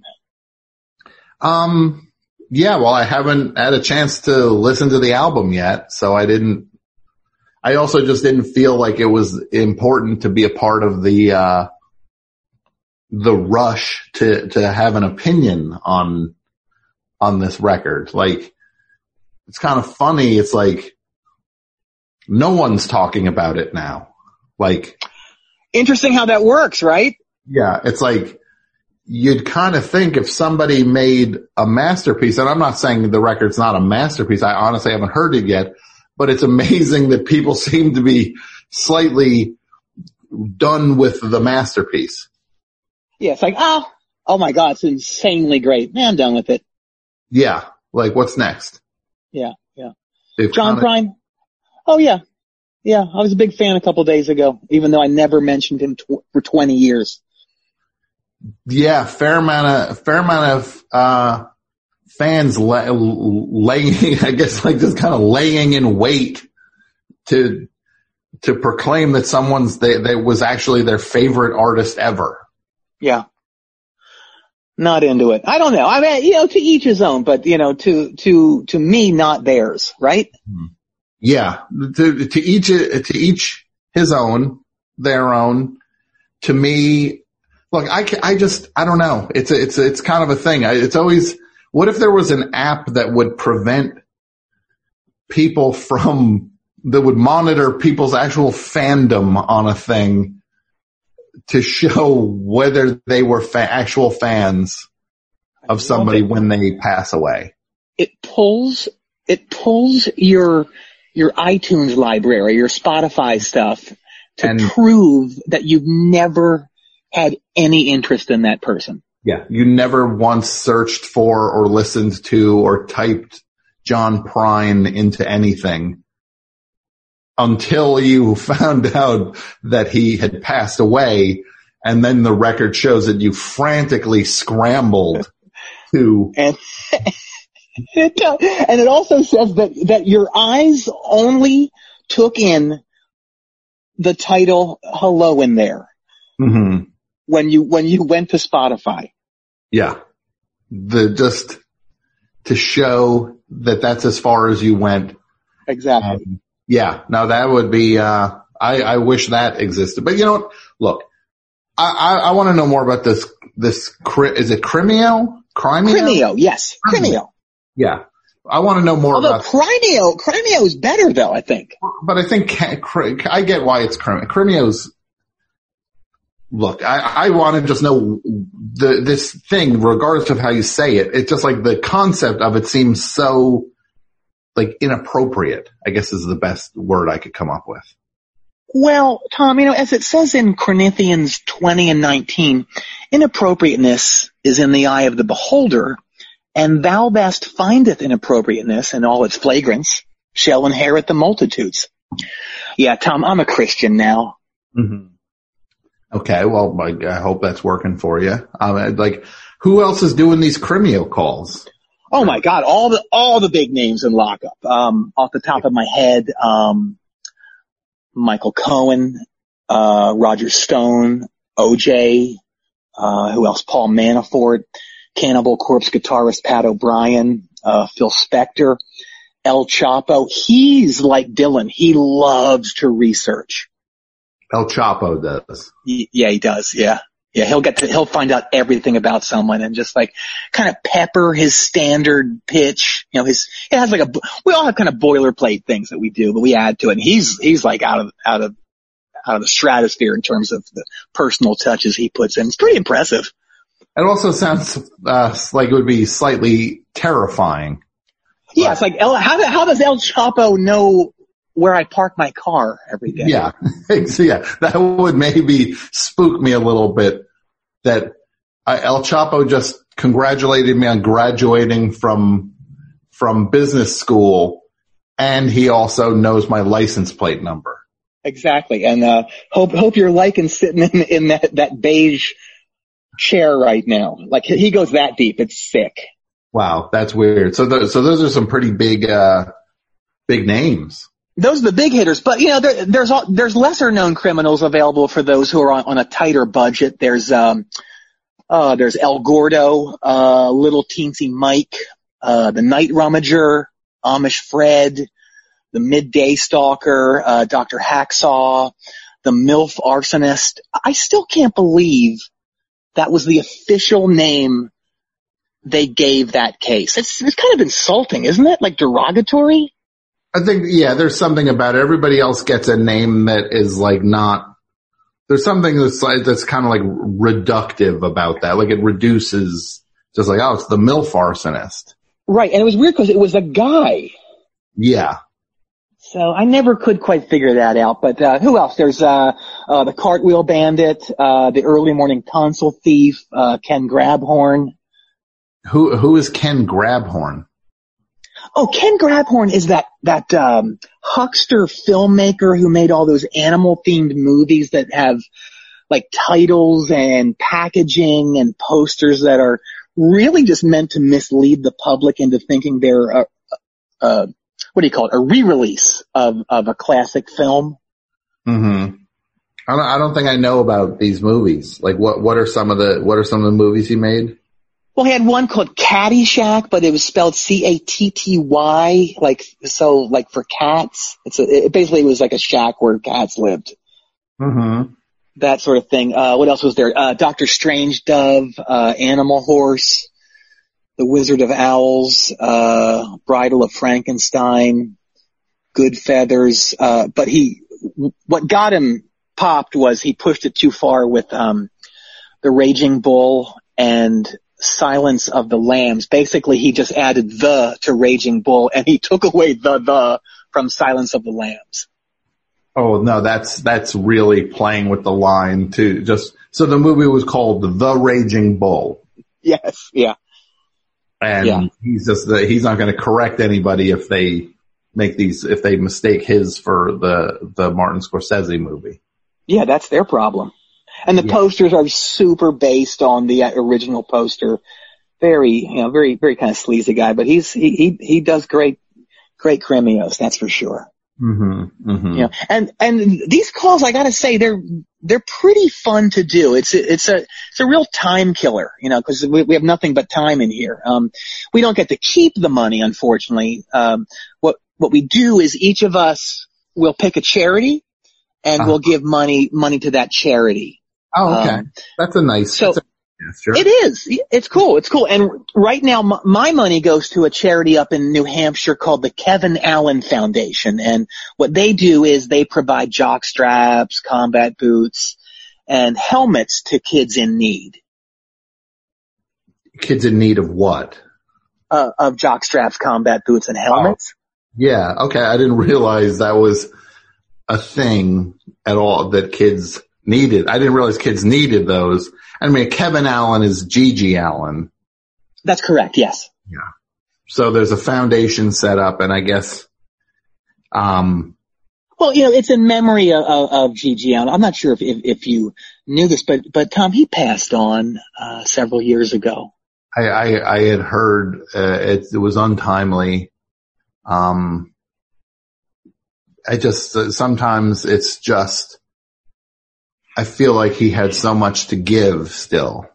He he did, and what's great is his brother Merle is is still giving. It's really great. He, he comes up and and he'll do these uh these little presentations and and lectures. And right now, um, he's working on. Hopefully, things will clear up by by fall and we can get rolling again. Um, he's working on a um a Hitler mustache workshop, so so the kids can really really get their Hitler mustache happening. Well, that's, that's, that's, uh, yeah, that's great that he's doing that and that he's taking this, he's kind of assuming the mantle, I guess, which is, He is. which is nice. And it's also great that Merle is, is, I know he was very reticent to be associated with just like the legacy of his brother or super shy, super yeah. shy, wants to be known for his own thing. Yeah. Didn't want to come off like he was cashing in on it or anything. Nope. But it's nice Not to see finding, so what's that? No, he's, he's, he's, he, it, it took a lot of prodding apparently for him to throw his hat in this ring. To finally just say like, yes, GG's my brother and I'm not, but I'm not here to make money off of it. Exactly. Yeah. Hey, speaking of money. Yeah. The, the actual civilian celebrities who, who, who do cameo, they, they do get to keep their money. Uh huh. And that can really add up. There's like people like, um, Charlize Theron, Jonah Hill, uh, Jim Florentine. These people are practically printing money. Yeah, well, that's a different. There's a little bit of a drop off on that list you just did. That's what do you mean? Charlize Theron is an Oscar winner, right? And, um, Jonah Hill's a big movie star, and and then I mean Jim Florentine's a successful stand-up comic, but he's I don't know if he's in the same league as as as Charlize Theron or Jonah. Oh, Hill. I I thought he was a big deal. I I don't know his stuff. Yeah, well, he's the guy. He's basically known for. He's like the the stand up that talks about. Well, I guess there's a couple guys. Him and Jim Breuer. I guess all the is it the Jim? Is the does your name have to be Jim? Maybe. I think Jim Breuer's hilarious. I love the goat boy thing he did. I could listen to that forever. Forever. So huh? fun. So funny. Yeah. Doesn't yeah. doesn't well, run out of doesn't run out of gas at all for you. Oh my God, no! People say he's a one trick goat, but no way, man. So what do you think, like like a, a Crimeo or a cameo call from Jim Florentine might sound like? Um, well, I'll do it like uh, hey Reggie, uh, just wanna let you know, uh, happy uh, happy birthday, uh, congratulations on all the success and uh you know, as Ozzy would say, uh, that, uh, you know, you're, you're running off the rails of a crazy train and, uh, Ozzy would, uh, say, uh, Angus would play guitar on the thing and Ozzy would do the thing. I like, I think it's got, you know, he actually gets, I think he gets at least 200 clams a call. Really? Yeah, yeah. Um, uh, God bless them. Hey, speaking of God. Yeah.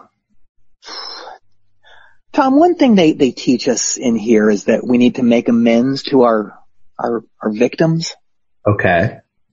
And honestly, that's why I didn't charge your friend Jake Fugelnorp when he contacted me about this, this Crimeo call. Okay. I, I, I don't exactly know where you're going with this. Tom, um, I ransacked your house in the summer of 2015. Oh my God. Yeah. Oh my God. That was, I did the best show.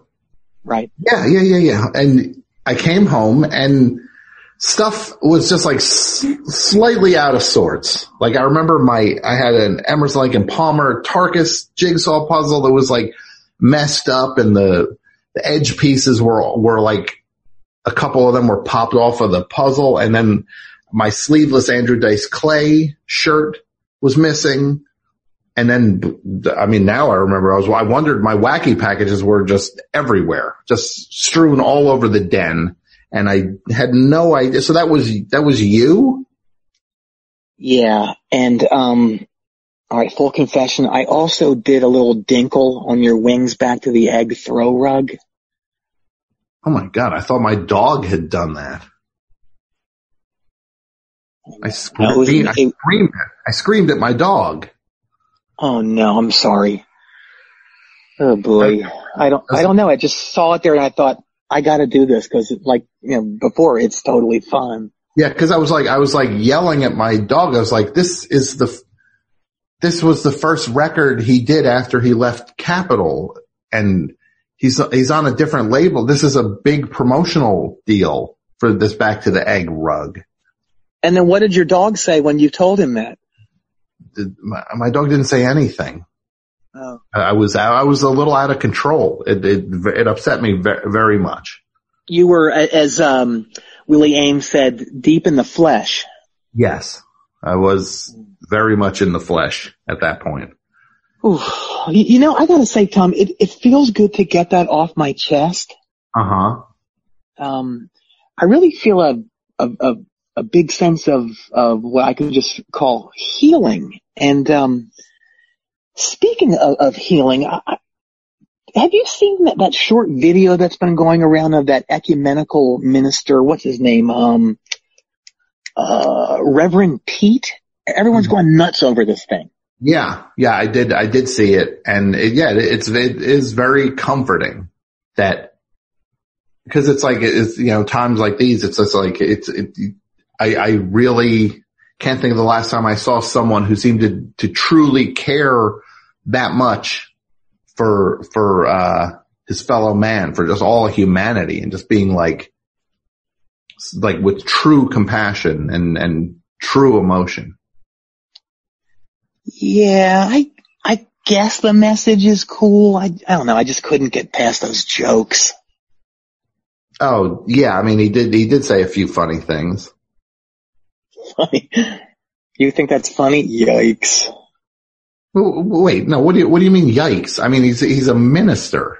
Um, Well, no, I know, I know. It's, it's just like, I guess I was just kind of shocked that people were saying how funny he is when he'd say stuff like, you know, your, your fearful thoughts are, are basically just like little dust bunnies that are running around in your mind and they, they really shouldn't be paid that much attention to. And people are just going, going, just laughing so much about, you know, this reverend talking about dust bunnies. It, it just struck me as being really basic.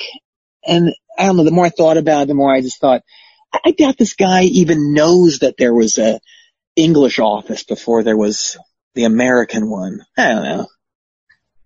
so so wait, so you're you're gonna actually you're holding this guy to some pretty high standards in, in Well- the comedy. Like he's he's a he's a he's a minister. I know, but would it kill these guys to like learn more about SCTV than just like Bob and Doug? There's more out there, you know? I don't know. It's just I, I don't know. I guess I, I, like you said, I guess I do hold my people of the cloth to higher comical standards. Yeah, I mean, what do you, what do you want him to do? The the Key and Peele sketch uh, with the heckler? Uh, like you want him to do that verbatim? I would love it. Uh, it doesn't have to be verbatim, but just like in the middle of it, if if he could just say, "I thought I could take it, but I can't," I think that would go over great. Hmm, okay, I don't I, know. uh, I don't know. I don't know. It's- All right, we we could we'll just we could differ on this all night, but um, gonna have to let this go about the minister. that's that's fine. You know, Tom, I did some research on you, and it turns out you're a pretty big deal. Uh, okay. Here's the deal. I think you could make some flagrant coin with Cameo. Okay. Okay. You could probably charge at least 250 a call. And I think, you know, if, if it went well, which I can't imagine it wouldn't, it would only be a matter of time before you were in the Cameo Gold Circle. That's where the big names are. And basically these people write their own ticket. They charge however much they want. They have very substantial waiting lists for calls. So it's, I mean, that's, it's a big money maker. For the gold circle. Oh yeah. Okay. Yeah. Could be, could be huge. mhm. You know, think about it. You could get, I mean, it would change your life money wise. You could get a new car. You could have a killer vacay in Vegas, you know, play the tables, go see Sick Feet and Roy and Shirk This Olay, you know, really just do it right. All the buffets. The world would pretty much be your coaster at that point. Mm-hmm. Well, hey, can I just, can I just, can we hit pause there for a second, Reggie? Your, you, Sure. the idea of, I'm going to go see, to Vegas to see S- Sick Feet and Roy. Yeah. You never heard of Sick Feet and Roy? No, no, no. I actually no. I never have heard of Sick Feet and Roy. You're you're 100 percent right. I have heard of Siegfried and Roy, who I don't even think are performing anymore. But Oh. I think. Um, and what was the other thing that I could go see? The other show? Oh, it's this amazing spectacle. Um, it- it's called Shirk This Olay. Shirk, like shirk responsibility. Shirk this, Shirk com, com, comma, and then Olay. Shirk this, comma, Olay. Yeah. You mean Cirque du Soleil? What? I don't know what you're on about. What? Yeah. Maybe maybe you're thinking of a whole other Vegas. I don't know, man. All I know is what's what what happens in Vegas doesn't is not told to people who are who were not there. Yeah, yeah, that's that's the that's the slogan. Um, yeah, well, I guess if I did do it, the world could be my coaster, and It could be. that would really just everything would go my way. Um, I don't know. Um, Yeah. I hope I, I haven't put the, uh, what is it? Put the cart. I hope I haven't put the cart on top. What is it? You put the cart before the horse. Hope I haven't put the cart. Say it again. No, Put- forget it. Okay, all right. Okay. I hope I haven't, haven't, uh, uh, gone over my, the boundaries that have been, have been established. Nah, that, that's, that's unwieldy too. Let me just jump to it. I, I've been texting with, with Rolf. He's one of the upper VPs at Cameo. Mm-hmm. He's very interested in you. Okay. Yeah, he's he's googling you right now. Yeah. Yeah, just so hang on, man, and Right now? to. Yep, prepare to get fat checks and unlimited amounts of money. Uh huh. Okay. Well, I, I can go for some fat checks. Right? This could be a whole new era for you. You know, I, I feel like you've been chained to that elementary school bus announcement microphone for so long that you don't know what else is out there. Yeah. Well, that's a little unfair, but um, I am interested in fat checks. I'm not gonna. You deserve it. I like fat checks, and I cannot lie. I think I get it. It's Uh-huh. a song. Yeah. Oh no. What? Oof. Well, Wait, wait, wait. Rolf just Rolf just wrote back. Okay. He said, um, going by what he's read online and what people have been telling him, and after crunching some huge celebrity data numbers, um, looks like I overshot my estimate of what you could charge by a little bit. hmm Okay. Well, well, how much does he think I could charge to do cameo? A dollar thirty-two. A dollar thirty-two Yeah, to just. No, it's not much. It's yeah. It's not much. I don't, I don't know. I don't get it. I, I, I don't get it. But you know, a way, a positive way of looking at this, Yeah. you know, times are tough for everyone right now. You could be known as Tom Scharpling, the affordable FT. Oh well, that's just a great. So just there's a giant asterisk next to me. Well, you get enough of them, like you do, I don't know, you do like 200 a day. Oh no. Well, if I do 200 a day, that puts me uh around uh, what, around the 240 dollar mark. Yeah, I guess that puts you at like one Jim Florentine call. Yeah, yeah. I guess I could do two days worth of. I could do 200 a day for two days, and then I could afford one Jim Florentine call. That would brighten your spirits, wouldn't it? No, it wouldn't brighten my spirits. I don't want to do these for a dollar thirty-two. I don't want to. Right. And I'm not going to do right, uh, Uh, whatever. That's, I'm just trying to, I'm just trying to help. All right. You know, and speaking of bright, brighten, brightening, brightening days, um, looks like it's time for me to do my next Crimeo call. Will you hang on? I'm just going to get my other phone here. Hang on. okay. Okay. It'll be quick.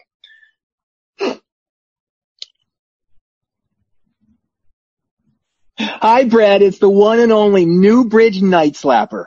You know, the buzz around prison is you've been keeping it real and writing totally amazing dryer sheet commercials from home during this very trying time in world history. Just want to send my best to you, Jesse, Little Pete, Trip, Matty Bones, and everyone else at the Dude Abides Marketing. Keep making the world cool, my friend. Have a great day and or night pertaining to when you receive this message. Goodbye. Hey, Reggie. Yeah. Did you just say you're also the Newbridge Night Slapper on that call? I did. I, I did. Yes. Yeah. Yeah. Cause yeah, I think I, You've heard about me, right? yeah, I've more than heard about you. Look, um, I want to apologize for the seven times I broke into your house and went to town on your cheeks. Wait, seven times? Yeah. Uh, I don't know about seven. Okay. I don't know anything about that.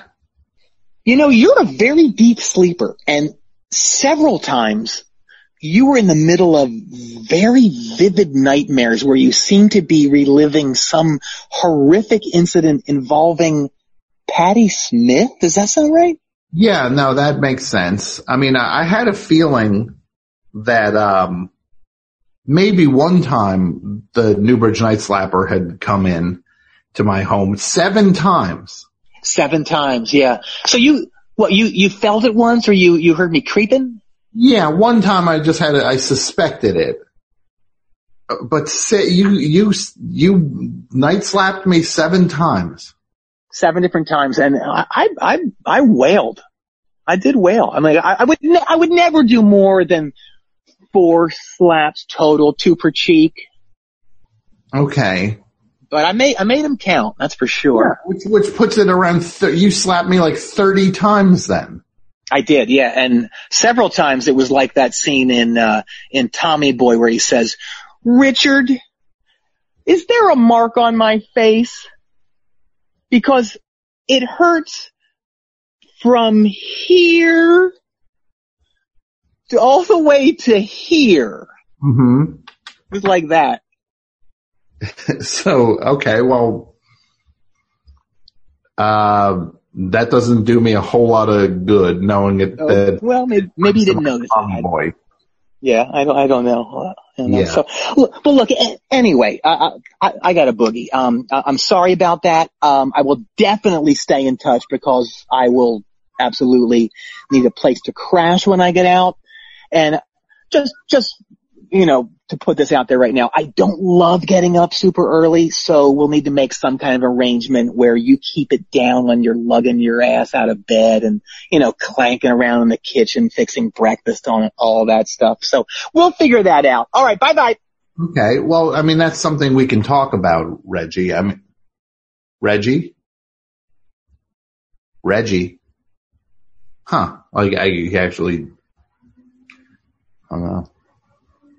I do still have those nightmares. Trapped in an elevator. Humble pie. Back in the day. Everybody, thanks for listening to the best show. We appreciate you supporting it and keeping it going. And patreon.com slash the best show is how you support the show. We don't do, um, ads or anything. This is how we keep the show going. So thanks for the support and we keep all kinds of cool content going up over there that you are only going to be able to get at Patreon. Like so far, the Crosby, Stills, Nash and Young show we've been doing, which is so much fun and there's more stuff going up over there and thanks for supporting it and listen to Double Threat, the podcast I do with Julie Klausner and get that wherever you get podcasts and stay safe and take care of yourselves and thanks everybody. We will talk next time.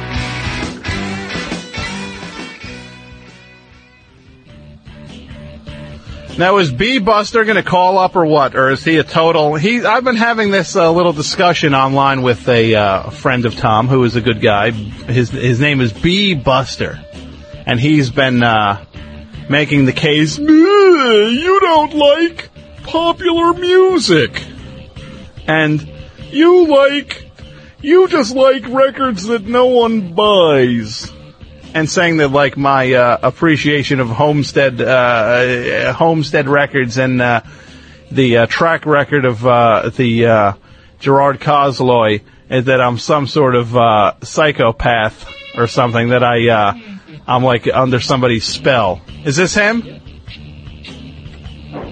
Thank you for calling. Okay. Now, how old are you, first of all? I'm uh 42. no, you're not. Yes, I am. Are you seriously? yeah. How old did you think I was? I don't know. I saw the Clash. I'm old enough to see the Clash. Okay. So you saw the Clash. Yeah. Now you want, you say that Dinosaur Jr. stink. Well, I've listened to. I you know I was a fan of theirs. Did you ever hear the album You're Living All Over Me? You know I have that, but I sort of soured on them to the, to the point where I I didn't even listen to it. What? All right, I'll listen to it.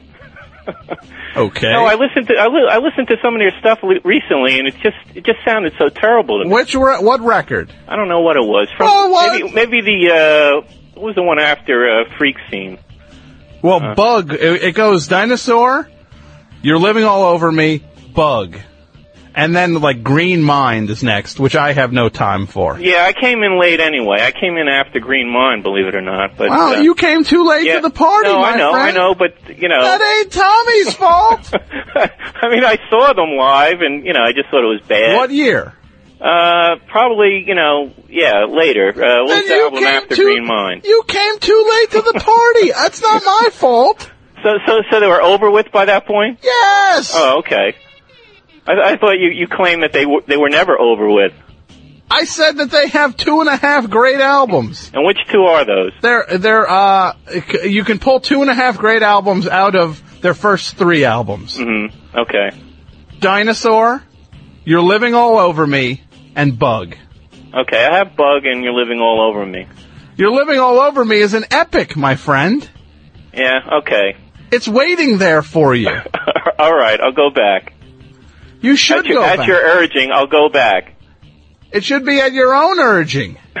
Because you're missing out on something. Like I said, I, I- heard something recently, and it was just like, what was was I mad when I was listening to them? You were probably I mean, that- high. come on, the vocals, the vocals, The They- vocals. they're not good. Ugh. Yeah, you know not of what you speak. now, who is a good singer then to you? Who is your favorite rock and roll singer? Well, no, I mean, I like all the the classic guys you like. Uh huh. You know, Rolling Stones, CCR, Neil Young. You know, I, I like all that stuff. Yeah. So Neil Young is a good singer, but uh, Jay, uh, Jay Mascis isn't. Well, yeah, I would say that. I'll stand by that. Oh, you're completely wrong then. oh, you don't like Neil Neil Young singing at all? oh no, I like both of them. Uh huh. Okay. Well, it's a personal thing then. No, it's not. it's not. There in this case, there is a right Uh-huh. and a wrong, and I'm right and you're wrong. All right. Well, like I said, I'll that. Dinosaur Jr. album is indisputably great. I'll go back and, and, and I'll weigh in again. I'll reassess. How about that? Yes, I, I don't think there's even. It's not even up for debate. Okay. All right. Are you a fan of the first Nirvana album? Uh, yeah, I heard it. I mean, I you know, yeah, I was a little late to them too. Well, how late? You know, never mind. Was he dead already when you got to the party? no, and actually, I like In Utero better than Nevermind. yeah, me too. Nevermind is kind of cruddy. Well, I, I think it, it had its impact at the time. Yeah, yeah, it did. It it, it paved the way for um, it, it paved the way for all those great bands like Eve Six. Were Afghan Whigs. Yeah, and the Afghan Whigs, another, another horrifying band. Yeah, it, it, the it Screaming made, Trees. Yeah, it made. Don't forget them. Hey, I won't get on the Screaming Trees. They had a couple good albums before they. uh The Screaming Trees. uh, You add up their body of work at the end of the day, uh, my friend, and it, there's some stuff there. Uh huh. So you don't like the Afghan Whigs? No, they're terrible. Oh, Cosloy was a big fan of theirs. Oh, good for him. Is my name Cosloy?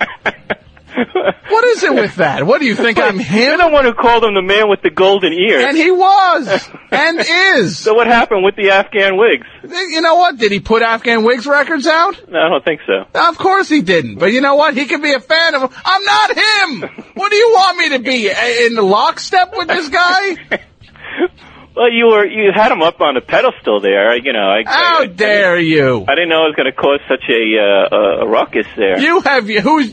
I look. It's, uh, look, he's not my hero. Uh, I appreciate the records that he put out. Well, that was quite a quite a tribute you. Yeah, uh, well, yeah, yeah, because him. you were doing quite a uh, you were doing quite a broadside on him, so I had to go the other way. I had no way You were gonna, just- gonna. Oh, he was reaction. jealous. He was jealous. That that, that uh, slanted and enchanted.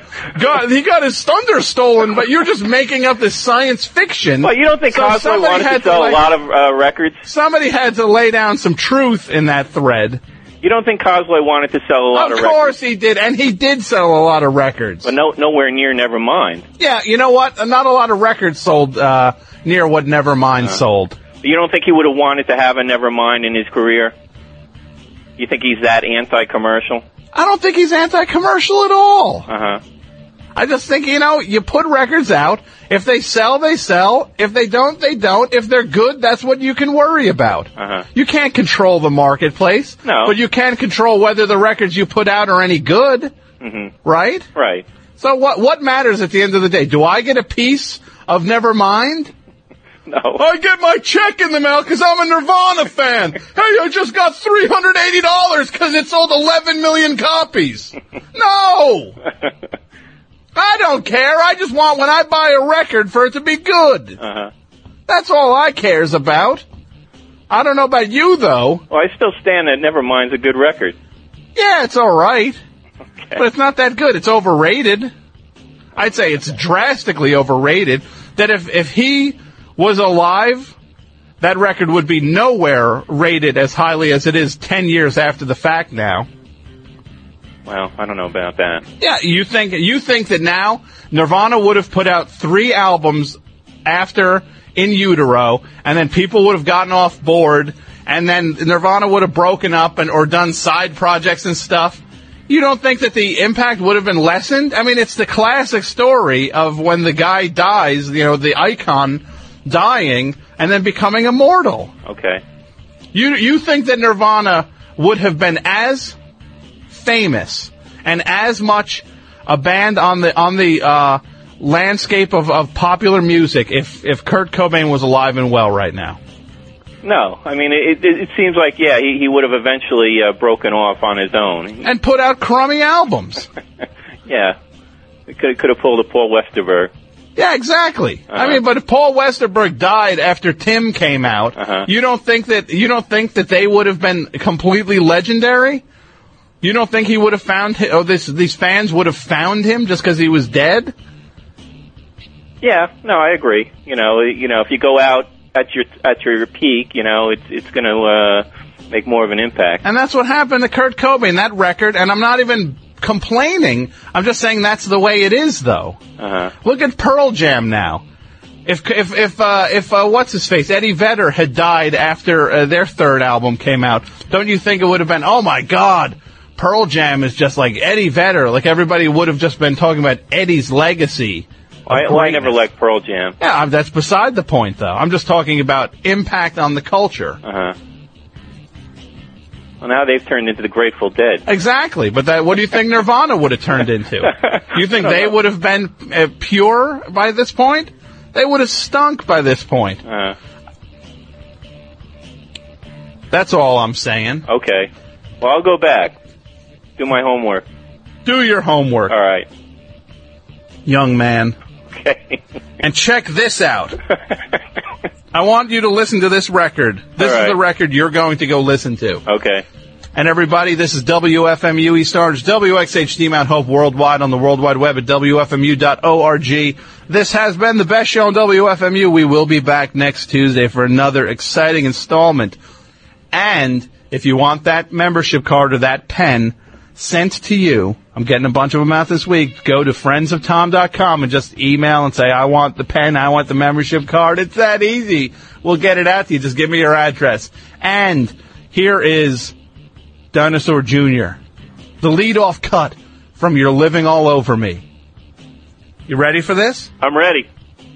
You ready? Yeah. For Little Fury things? You ready? Yeah. You don't have it in you. You're not ready. You want me to go turn my radio up? Yes. All right. I want to hear it up. Okay. Is Clay here? Is he ready? He's talking to Dan. I'm ready. Can I play a record? I'm ready. I mean, is, is he ready ready? I'm ready. I'm seeing if Clay's ready. Okay. Well, check this out, son.